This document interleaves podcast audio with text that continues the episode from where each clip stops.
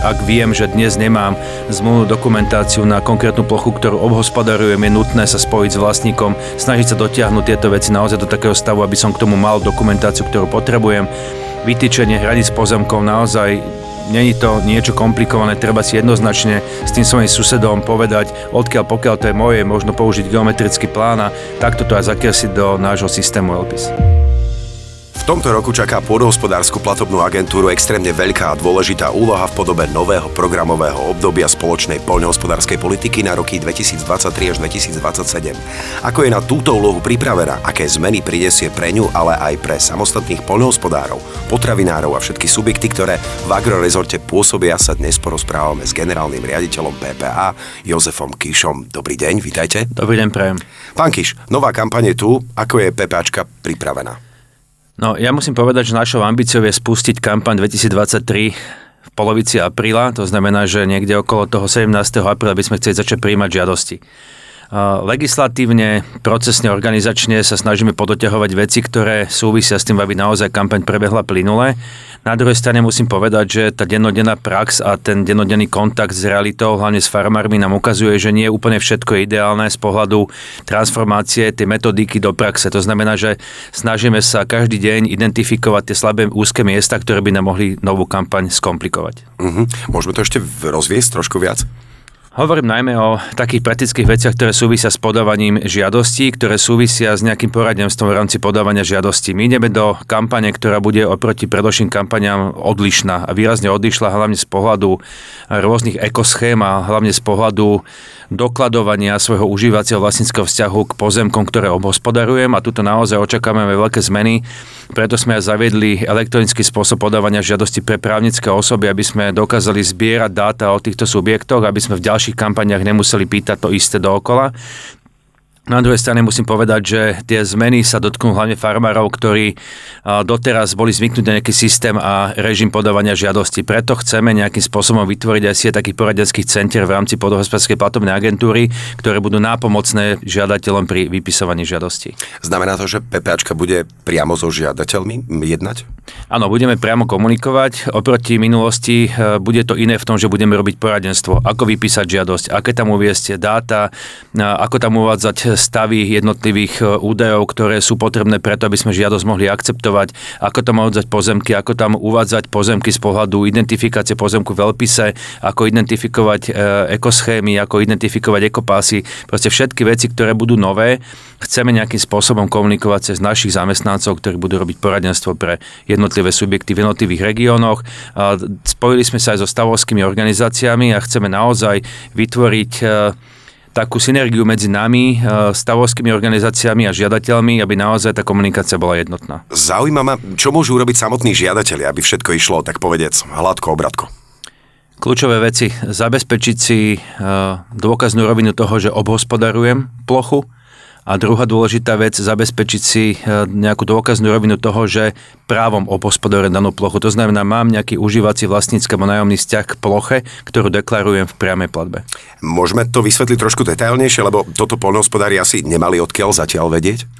Ide o to, že my sa snažíme v tých stretnutiach e, s jednotlivými zástupcami stavovských organizácií so samotnými farmármi a žiadateľmi komunikovať najčastejšie chyby, ktoré e, sme zistili v minulosti a ktoré sme zistili v minoročnej kampani. Ide hlavne o to, aby boli správne vytýčené hranice pozemkov. To je veľmi dôležité, aby sme potom my nemuseli robiť tú kontrolu a to domeriavanie toho, kde naozaj je tá hranica, aby sme neuškodili jedného alebo druhého žiadateľa. A samozrejme je to preukázanie toho vlastníckého užívacieho vzťahu. V kampani 2023 už bude povinnosť ku každej žiadosti doložiť zoznam svojich vlastníckých užívacích a nájomných vzťahov. Bude to vlastne takisto formulár, ktorý bude jednotný pre všetkých žiadateľov a z toho my vlastne budeme vychádzať, že toto je naozaj tá plocha, na ktorú je oprávnené poberať priame platby a na druhej strane v prípade výberu týchto ploch do kontrolnej vzorky budeme vykonávať fyzickú kontrolu, čiže tam už budeme exaktne vyžadovať tú zmluvu, ktorá nejakým spôsobom súvisí s danou plochou. Zároveň táto zmluva dokumentácia musí mať aj svoje náležitosti, musí byť podpísaná oboma zmluvnými stranami, musí tam byť jednoznačne vytýčený dátum účinnosti e, nájmu alebo používania tej plochy, musí tam byť exaktne uvedené, kto komu akú plochu prenajíma alebo dáva do užívania. Čiže toto sú veľmi dôležité veci. My ich komunikujeme na tých stretnutiach a verím tomu, že aj tá osveta, ktorú budeme robiť pred samotnou kampaňou, nám pomôže očistiť všetky tieto nedostatky formálneho charakteru toho, aby žiadosti nemuseli byť zamietané, krátené alebo nejakým spôsobom predlžované pri spracovaní. Čiže ak sa vyčistí stôl už teraz, ocenia to v budúcnosti samotní žiadatelia? Jednoznačne áno, lebo samotná chybovosť, ktorá vyplýva z jednotlivých kontrolných činností agentúry, potom prenáša ako keby nutnosť navýšenia tej kontrolnej vzorky do ďalších období. To znamená, že ak sme mali minulý rok kontrolovanú vzorku vo výške 3%, v tomto roku to bolo 8% a ďalší rok to môže byť 10%, záleží od toho, ako poriadny alebo neporiadny budeme. To znamená, že čím viac chýb vedomých alebo nevedomých si spôsobíme, o to viac na to doplatíme v tom budúcom období. Čiže čo by mali urobiť asi rýchlo alebo najskôr? Vysporiadať si všetky nezrovnalosti, o ktorých vedia, ktorí sú si vedomí. To znamená, že ak viem, že dnes nemám zmluvnú dokumentáciu na konkrétnu plochu, ktorú obhospodarujem, je nutné sa spojiť s vlastníkom, snažiť sa dotiahnuť tieto veci naozaj do takého stavu, aby som k tomu mal dokumentáciu, ktorú potrebujem. Vytýčenie hraníc pozemkov naozaj není to niečo komplikované, treba si jednoznačne s tým svojím susedom povedať, odkiaľ pokiaľ to je moje, možno použiť geometrický plán a takto to aj zakresliť do nášho systému LPIS. Agentúra ich na to aj upozornila? Jednoznačne áno, my komunikujeme na tých eh, stretnutiach, ktoré máme, takisto mimo tých stretnutí každého jedného žiadateľa, ak zistíme danú chybu, tak to s ním exaktne komunikujeme a individuálne prechádzame, že kde má to pochybenie, čo sa musí v budúcnosti vyvarovať. To znamená, že tá informácia do, do systému ako takého určite preteká. Súhlasili, presvedčili ste ich o tom? Určite áno. Ja som veľmi rád, že aj spätná väzba, ktorú nám dali, bola taká, že to oceňujú, že si uvedomujú ako keby ten dôsledok toho, že nechovám sa úplne korektne, alebo nerobím veci tak, aby to bolo v súlade s tým, čo odo mňa agentúra vyžaduje. Na druhej strane musím povedať, že veľakrát majú stiaženú situáciu uh, nájomcovia, užívateľi alebo obhospodarovateľia, hlavne z toho dôvodu, že niekedy majiteľ pozemku nežije na Slovensku, alebo zomrel, prebieha tam dedické konanie, alebo pozemok je v správe Slovenského pozemku pozemkového fondu, kde čakajú na zmluvu, ktorá je potrebná na to, aby ju doložili k svojej žiadosti. Čiže veľakrát sú z môjho pohľadu aj bezmocní žiadatelia, ale takisto im v tom vieme pomôcť. My intenzívne komunikujeme aj so Slovenským pozemkovým fondom a dohoda, ktorú sme uzavreli, je, že tieto žiadosti budú vybavané prioritne. To znamená, aby sme na úkor toho, že nie je v Slovenskom pozemkovom fonde spracovaná ich žiadosť, nie je podpísaná zmluva, tak nebudeme zastavovať ich žiadosť, ale budeme komunikovať so Slovenským pozemkovým fondom, aby podpisu došlo čo najskôr. Sledujete, čo sa deje aj prostredníctvom satelitného snímkovania, o ktorom sme sa tu už v podcastoch rozprávali?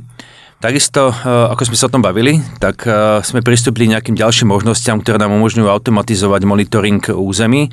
Okrem toho e, systému Sem4Cap, ktorý máme k dispozícii a ktorý využívame, komunikujeme aj s našimi partnerskými agentúrami o ďalších možných riešeniach.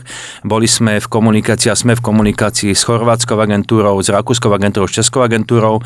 Každá z nich má niečo lepšie ako my a na druhej strane my vieme ponúknuť nejaké veci, ktoré nemajú oni, ale budeme sa snažiť integrovať tieto veci tak, aby bol monitoring území území od 1.1.24 zabezpečení, tak ako to komisia vyžaduje.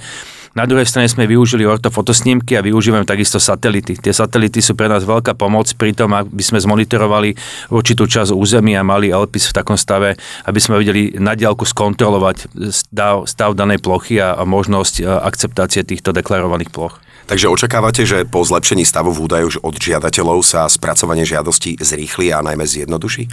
Jednoznačne áno, tak ako som povedal, uh, máme možnosť podávania žiadosti v elektronickej podobe, čiže ten zber dát budeme mať v elektronickej uh, podobe a je to veľká pridaná hodnota, aby sme naozaj už do budúcna uh, mohli pristúpiť k takému niečomu, že pred vyplníme určité údaje za toho žiadateľa, pošleme mu túto žiadosť, aby ju doplnil, aktualizoval.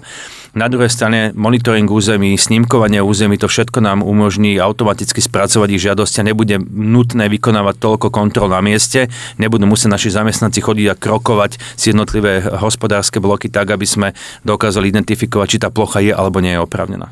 Ostáva ešte niečo, čo treba doriešiť? Máme ešte otvorené niektoré legislatívne veci, hlavne čo sa týka systému výkonu kontrol a uplatňovania sankcií. Takisto je to e, systém stropovania a tam hlavne uplatňovania si objemu mzdových nákladov, ktoré sa vlastne budú započítavať do, do schémy ako také. To znamená, že v tomto s ministerstvom veľmi, veľmi intenzívne komunikujeme, takisto aj so stavovskými organizáciami a verím tomu, že v krátkom čase budú tieto témy uzatvorené a budeme môcť žiadateľom veľmi exaktne povedať, ako majú postupovať pri uplatnení najmä tomu osobných nákladov pri podávaní žiadosti. Nové programové obdobie sa zameriava na zelenšie a spravodlivejšie hospodárenie.